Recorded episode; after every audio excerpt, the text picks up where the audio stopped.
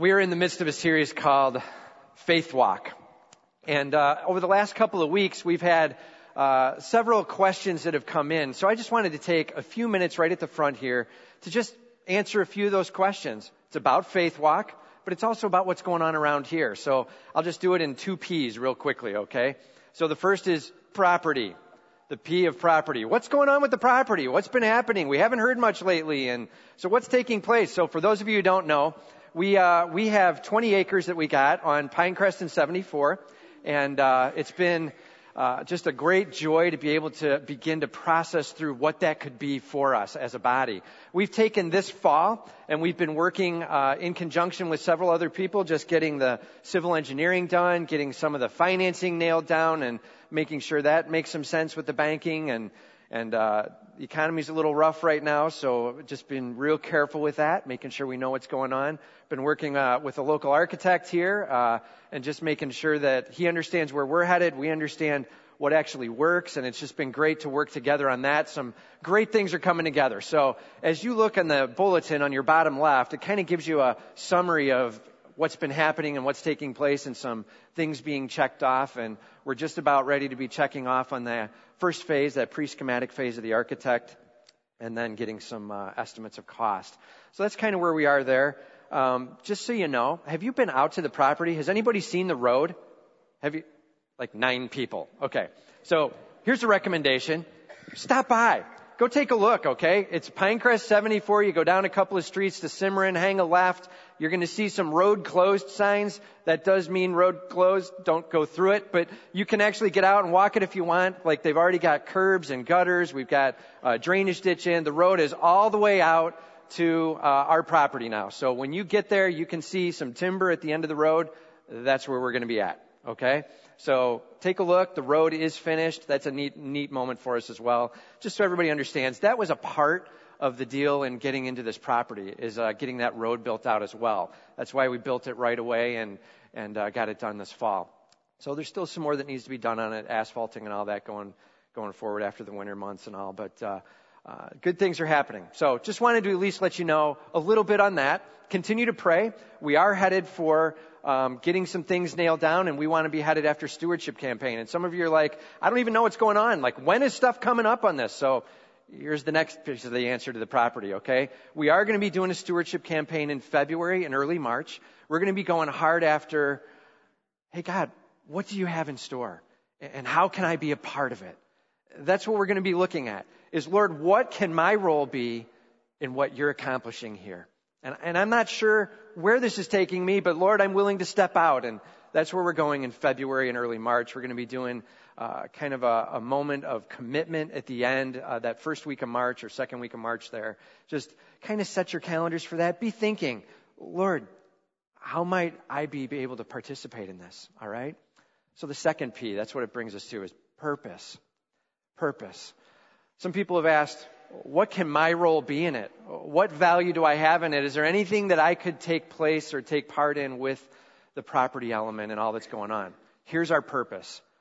We want to be a body that is on fire for Jesus Christ.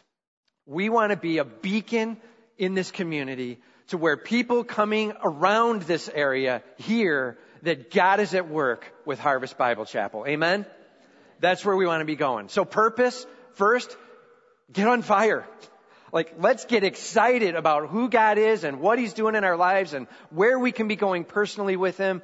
Purpose, we're on fire for Jesus Christ. Contagious, passionate followers for him. And then the next step, we've actually had a couple people even come and say, you know, hey, this building piece, and I'm sure there's financial needs, and how can we participate? And quite frankly, I'd like to participate before the end of the year. Is that possible? And so here's just a couple of quick answers on that. Yes, it's possible. Uh, we do carry, we've got basically a general fund and we've got a property fund. So if you want to give to the property fund, just write a memo, in the memo on the check, just write property or building. That'll get to the right spot, okay? And uh, you can give before the end of the year. That's great. We understand. We're going to be doing the campaign in February, early March. But if you want to give now, that's fine.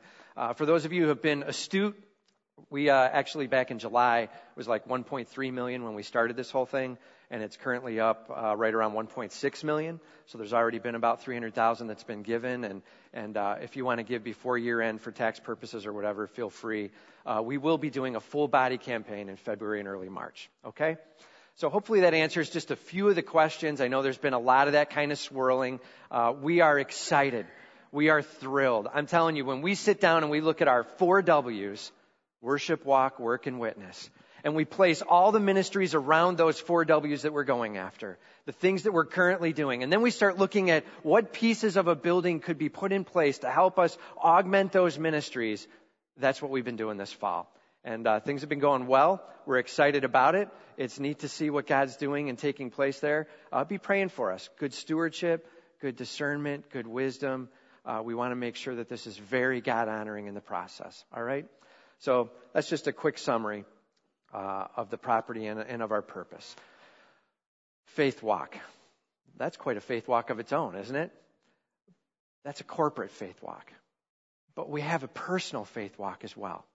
We, each of us, need to be running hard after him. And that's where we're headed today. What about when we're running hard after him, and, and the answer is, hang on. What about when God does have a plan and he is moving and he is shaping things, but he's saying, not yet, not now. How can I respond in the midst of that scenario? That's where we're going today. So the ushers are coming forward. They've got Bibles in their hands. We're going to be turning to uh, Genesis sixteen. Genesis sixteen. Turn with me, if you will, to Genesis sixteen, and we'll get going here. If you need a Bible, just raise your hand, and the ushers will get one to you, okay? Just raise your hand, and the ushers will get a Bible to you. Genesis sixteen. How can I respond when God's not answering in the timing I thought he would? What should I do? First, wait on the Almighty without taking any shortcuts.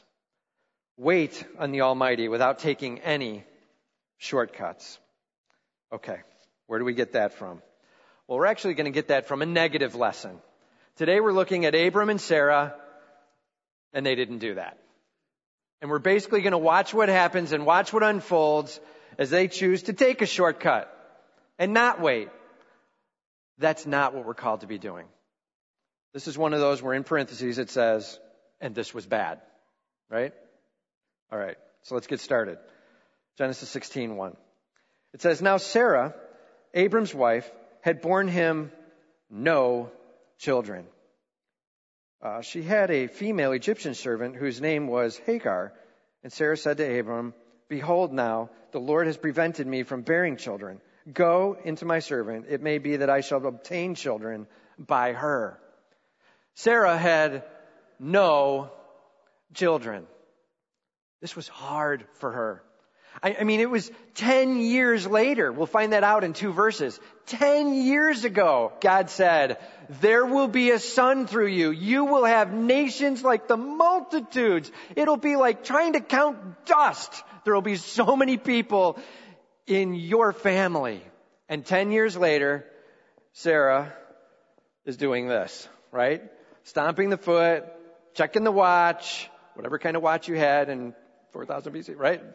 This is where it's a tough moment in, like, God, what is going on with this so-called promise?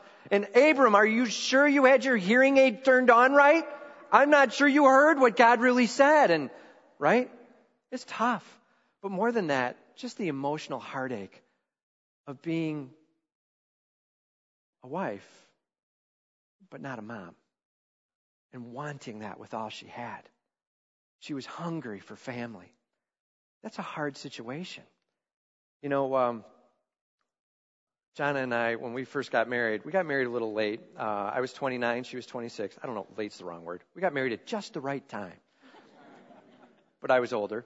And uh, twenty-nine and twenty-six. And, you know, we were wrestling through uh, timing on things and how long it would be until. And we'd heard the whole honeymoon stage thing, right? It lasts about two years. And so we're going to enjoy life together, and we're going to travel together. And, and that worked for about, yeah, two weeks. I don't know, six months. We got, we, we got through it pretty well for a while. And then, you know, we're sitting in a small group of young adults, no kids, was named that. We were proud of that at the time, right? We were the young adult, no kid group.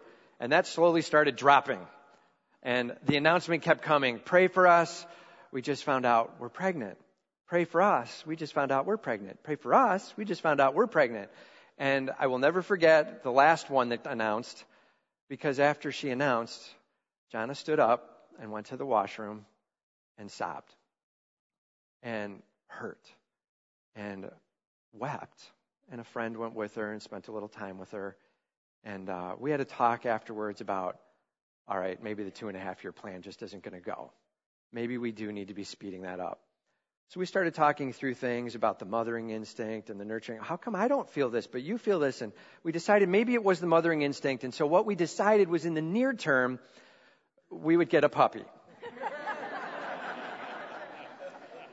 Okay, when someone wants to have a baby and you get a puppy, do you know what you end up with?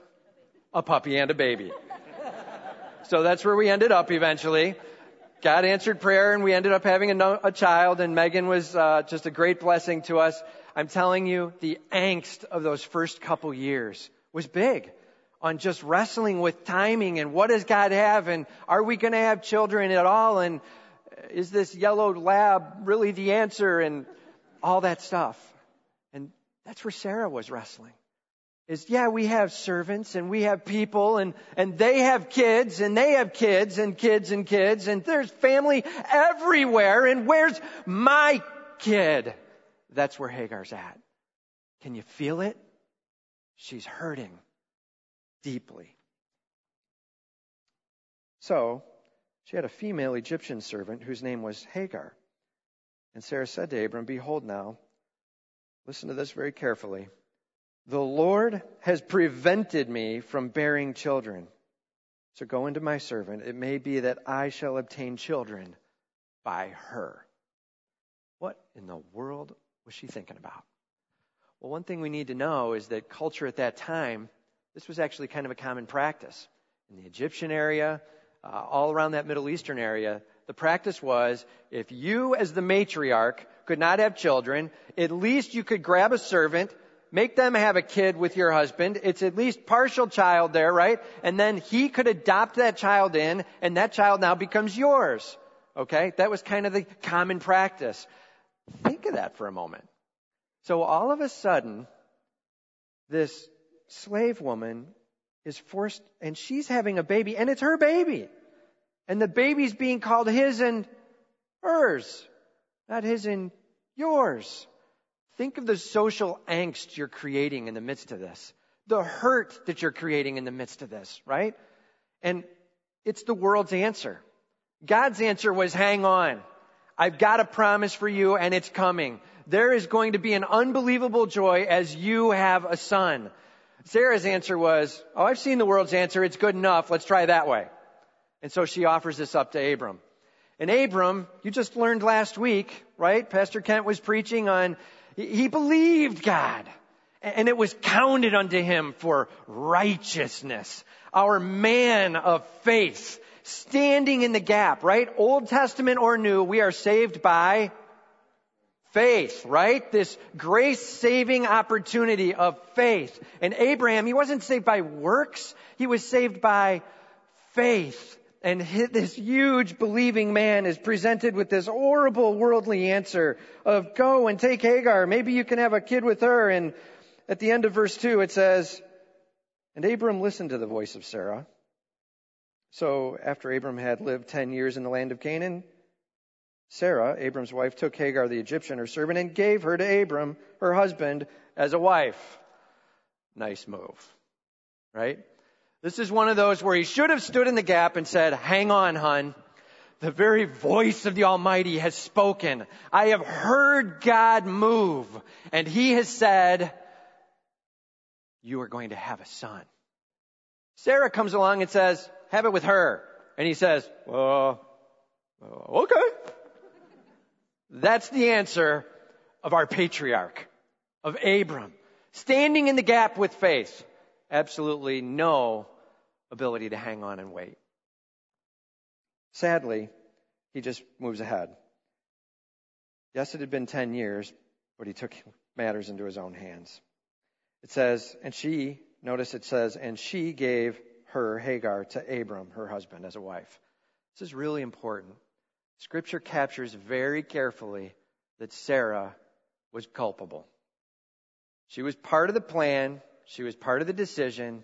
She could not stand to wait any longer, and she put some heat on, and she made the situation occur. And then Abram blindly, dumbly followed. This really mirrors that Genesis one account, doesn't it? Of Adam and Eve. We have to be really, really careful when we lead our families, guys. This is really important. Make sure you are measuring not what brings the least amount of grief today, but what honors God. Where are we headed? We have to be very careful in that. This is not a blow off what anybody says around you and do what you want either. This is a listen carefully to the very words of God and to the wise counsel of those around you, and help the hurting through their hurt, not just reduce the amount of complaining. Verse four, and he went into Hagar, and she conceived. Great. So now she's had a kid. And when she saw that she had conceived, she looked with contempt on her mistress. Have you ever noticed that when you're below in a situation, you just kind of sit there and you kind of take it, and you have this sort of tolerance of things going on. And then all of a sudden, she is now really, in essence, the matriarch of all. She has the child of Abram within her, and now she is capable of bearing children, and you're not. God must be judging you, and I certainly am now. I've got contempt for you. And she begins to look down on. She might even be resenting the fact that she was called to that position and looking with contempt because of that. Hagar begins to respond very unbiblically herself. Wow, what a great soap opera, huh? It's blowing up. Everything is going wrong here. Next. Not only did she have contempt on her mistress, but now Sarah has a response. A response that we have to understand by getting our arms around in this way. Have you ever noticed of yourself that when you get involved with doing things that maybe you shouldn't be a part of, things that are wrong in action or wrong in behavior, they're wrong in thinking, they're wrong in attitude, and as you start participating in that, if you haven't actually confessed that before the Lord and said, please forgive me, if you continue down that path of, I've done it and I'm going to keep here, you start getting this sort of self, not so happy moment. And instead of turning it inward and saying, well, you ding dong, you shouldn't have done that, what we start doing is going, well, there's a ding dong. Hey, and there's another ding dong. You know what I'm talking about? And all of a sudden we love to start pointing out, this person's got problems, and, and that person's got problems, and this person's coming up short, and they're wrong, and they're wrong, and they're wrong, and we're all wrong, and now I'm not feeling so bad anymore. Do you know what I'm talking about? Do you know what I'm talking about? Is this just me? Okay, so join me in this, all right? This is what it works like. We start blaming ourselves, but we can't handle it, so we start turning it to others. Notice what Sarah does here. It says, and Sarah said to Abram, may the wrong done to me be on you.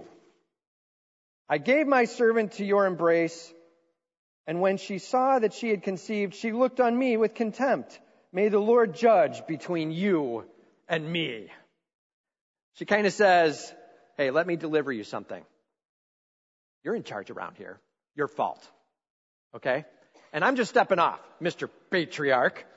Mister God's talking to me and giving me a message. Nice move. She's ticked at me now. You made the decision. You did this to me. And Abram's standing there going, but I thought it's recorded in Scripture that you gave her to me, right? Right? I mean, this is one of those, you've got to be kidding me.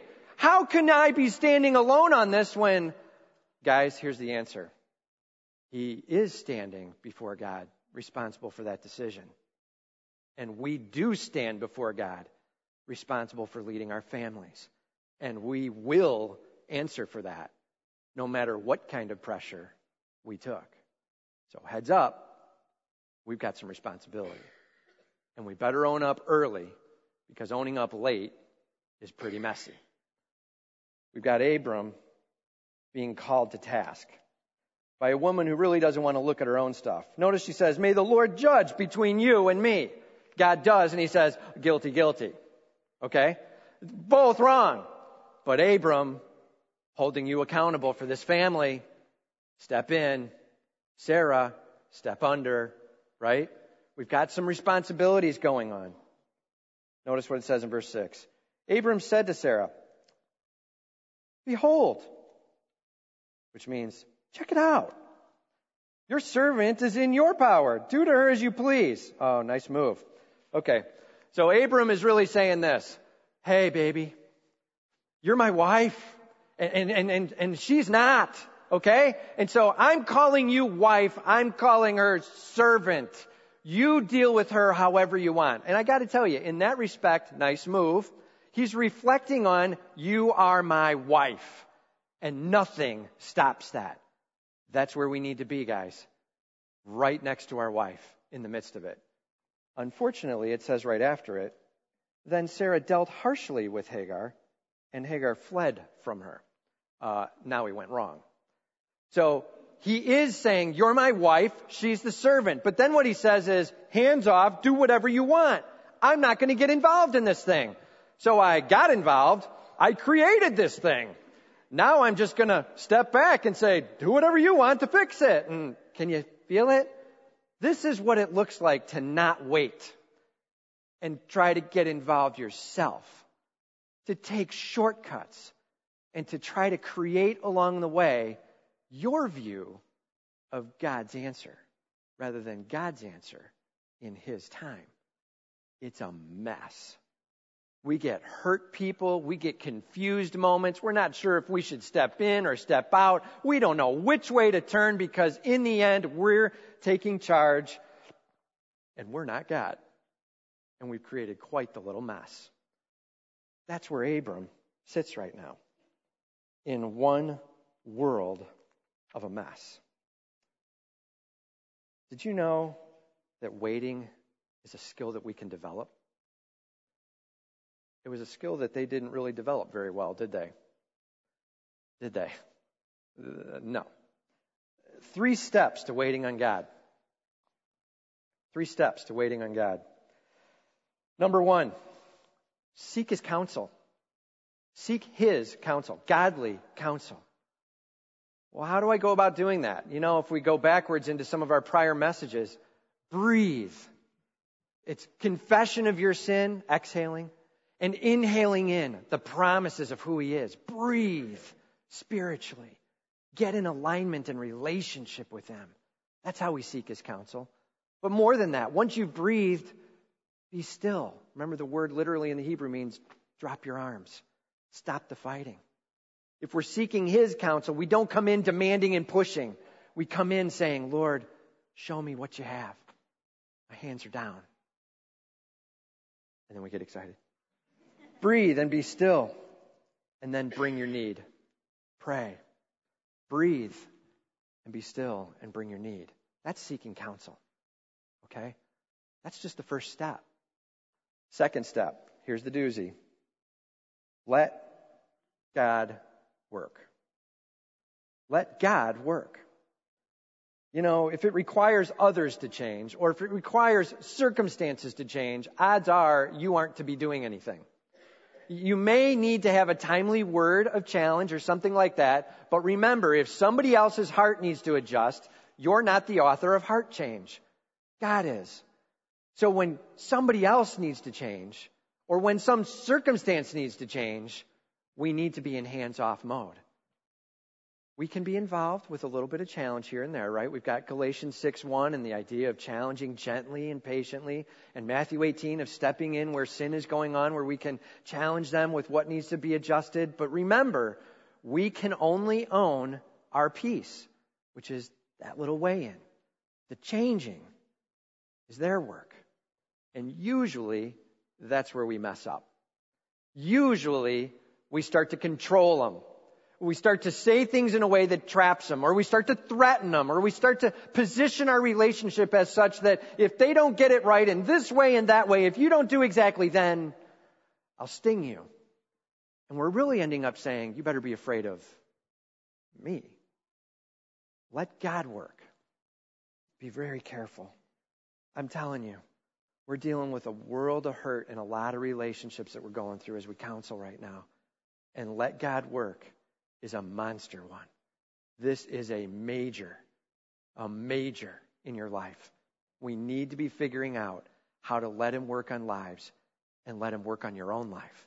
All too often, we're all the way back at blame shift game, trying to figure out where everybody else needs to fix their stuff, and we can help them out, and we're not working on our own stuff. Let God work.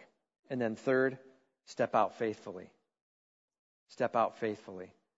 Where you need to work on some things, work on them. Where you need to have God working with you, step there. Go hardcore after what God can do in your life.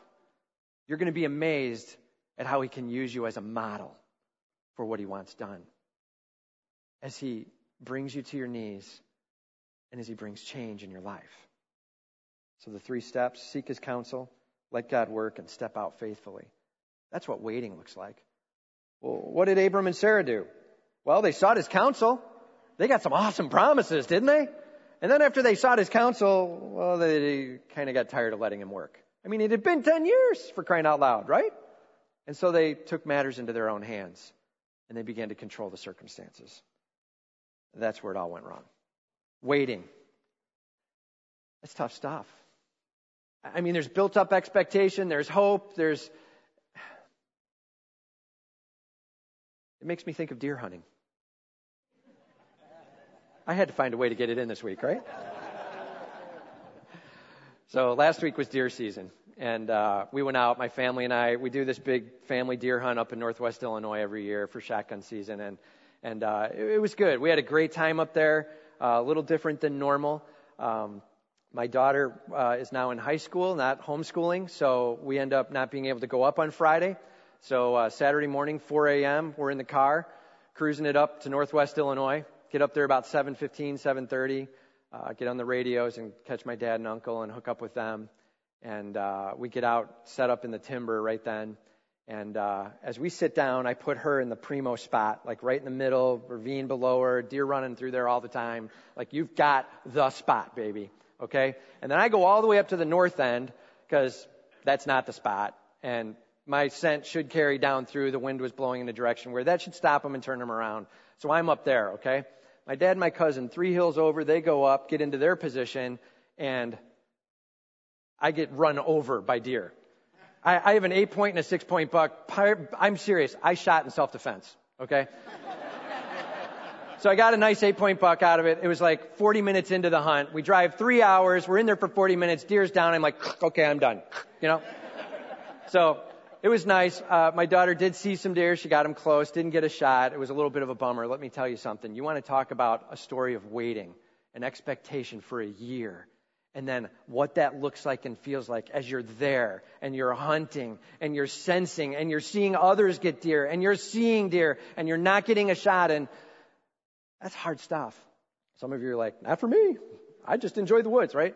But I'm telling you, if you've been look, if you've been deer hunting for a while, it's one of those tough moments. Megan had a, a hard weekend, and uh, for whatever reason, God chose to have me only wait thirty minutes this year. I guess maybe I've got waiting issues, and he's like, I'm not blowing you up this time. I don't know. So it was a nice weekend. We had a great time. We got some deer out of it. Um, a lot of fun waiting. All year long, we waited for that one weekend. Uh, that's not even ten years. And it was for a deer hunt. That's not for a family. There was some hard stuff going on in Abram and Sarah's life. How about you? Where are you at? What are you wrestling with? What's got you hurting as you're waiting and you're not seeing God move the way you thought you'd see him move? What are you struggling with? Are you ready to hand it over to him? That's the question. As we look at what waiting is, are you ready to seek biblical counsel, godly counsel?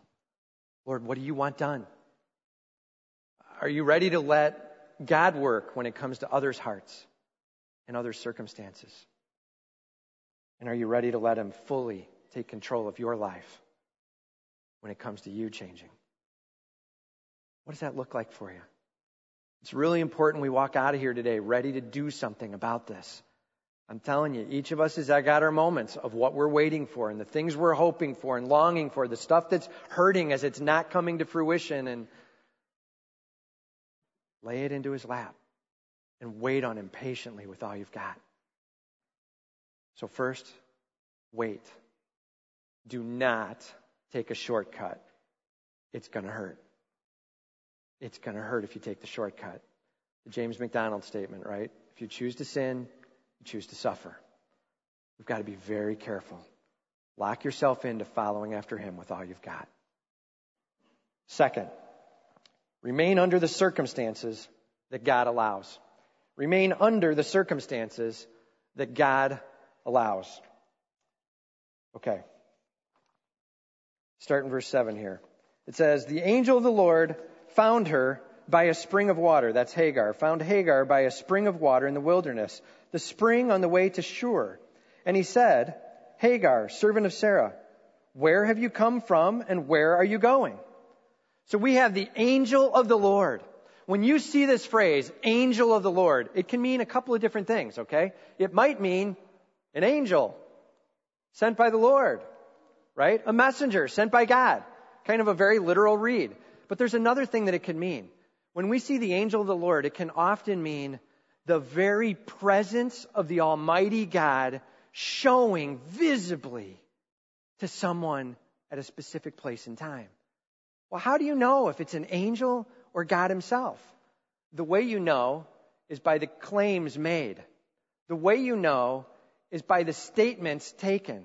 If you check this out, you look down a little bit further there into verse ten.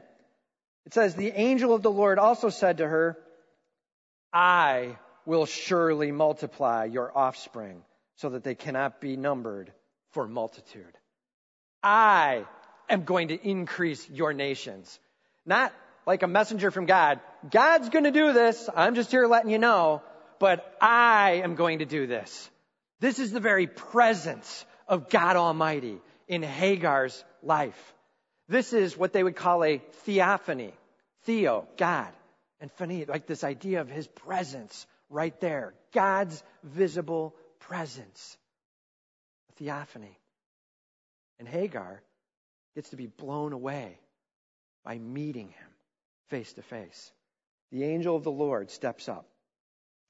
Notice in verse eight, he said, Hagar, servant of Sarah, where have you come from and where are you going? Two questions. From and to. That's what I got for you. From and to. Her answers. She says, well, from my mistress Sarah, and to, uh, well, I'm fleeing. I don't know where to. I'm just out of here. Right? Like I'm gone. I ran. That's where I'm at. The angel of the Lord said to her, return to your mistress and submit to her. You've got to be kidding me. She's threatening my life. I'm pregnant. They're trying to take my kid away from me. Do you understand what they're doing to me? I don't think you get it yet. This is hard stuff. I, I don't think I should have to remain under this. Return and submit. The angel of the Lord also said to her, and then he gave a list of promises. He says, I will multiply your offspring so that they cannot be numbered for multitude. Like you are going to have massive numbers of family. Don't worry about it. You're going to live and you're going to have a big family. But more than that, and the angel of the Lord said to her, behold, you are pregnant and you shall bear a son. You're not going to lose this son's life. You're going to have a son. You shall call his name Ishmael. Like God hears. That's what it means. Because the Lord has listened to your aff- affliction. Verse twelve, he shall be a wild donkey of a man. Still not sure if that's a compliment. Right? He's this stubborn, confident, wilderness-living, tough dude. A wild donkey of a man. All right. His hand is against everyone, and everyone's hand is against him, and he shall dwell over against all the kinsmen. This man is going to have a lot, tough life, but he's going to live. And there are going to be lots and lots of kinsmen There's a lot going on here about remaining under. Hey, Mark, can you do me a favor? Come here for a sec. What does it mean to return and submit? Why don't you stand right over here at this first row? I selected somebody who was a wild donkey of a man. No. I have no idea what that word means, so I'm sure it's complimentary, though. All right? All right. So, what in the world does it mean to return and submit? Are you ready? Sure. Yeah, I picked somebody who could handle this. Get ready. Bend a little. All right, here we go. Ready? Go. All right. All right. So what we have, you, we didn't plan this, so that was very good, though. All right. This is called submission. This is called remaining under. This is life for her. I'm the problem. This is Hagar. Yeah. And this is life for us as we remain under. As we sit here and say, Lord, how long? Right? That's what he's saying right now. Right? Okay. Thanks, man.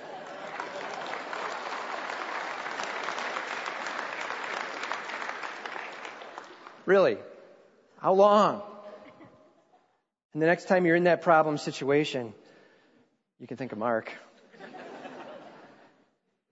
And the problem just seems to sit there on your back as you hang on and wait and watch God work. Puts it in perspective a little bit, right? The idea of sitting under and letting God work means we are taking a grueling, tough, painful experience and hanging on. Legs shaking, heart challenged, life questioned. God, what are you doing? That's when we hang on most. A faith walk. It is about the Lord in charge. It is about God moving in our lives. Maybe another way to say it is, it's a partnership with the Almighty as He leads us to where He has planned. Lord, how can I do this with your strength? Listen to Isaiah chapter forty as we close here. It says in verse twenty-eight, have you not known? Have you not heard? The Lord is the everlasting God, the creator of the ends of the earth. He does not faint or grow weary. His understanding is unsearchable.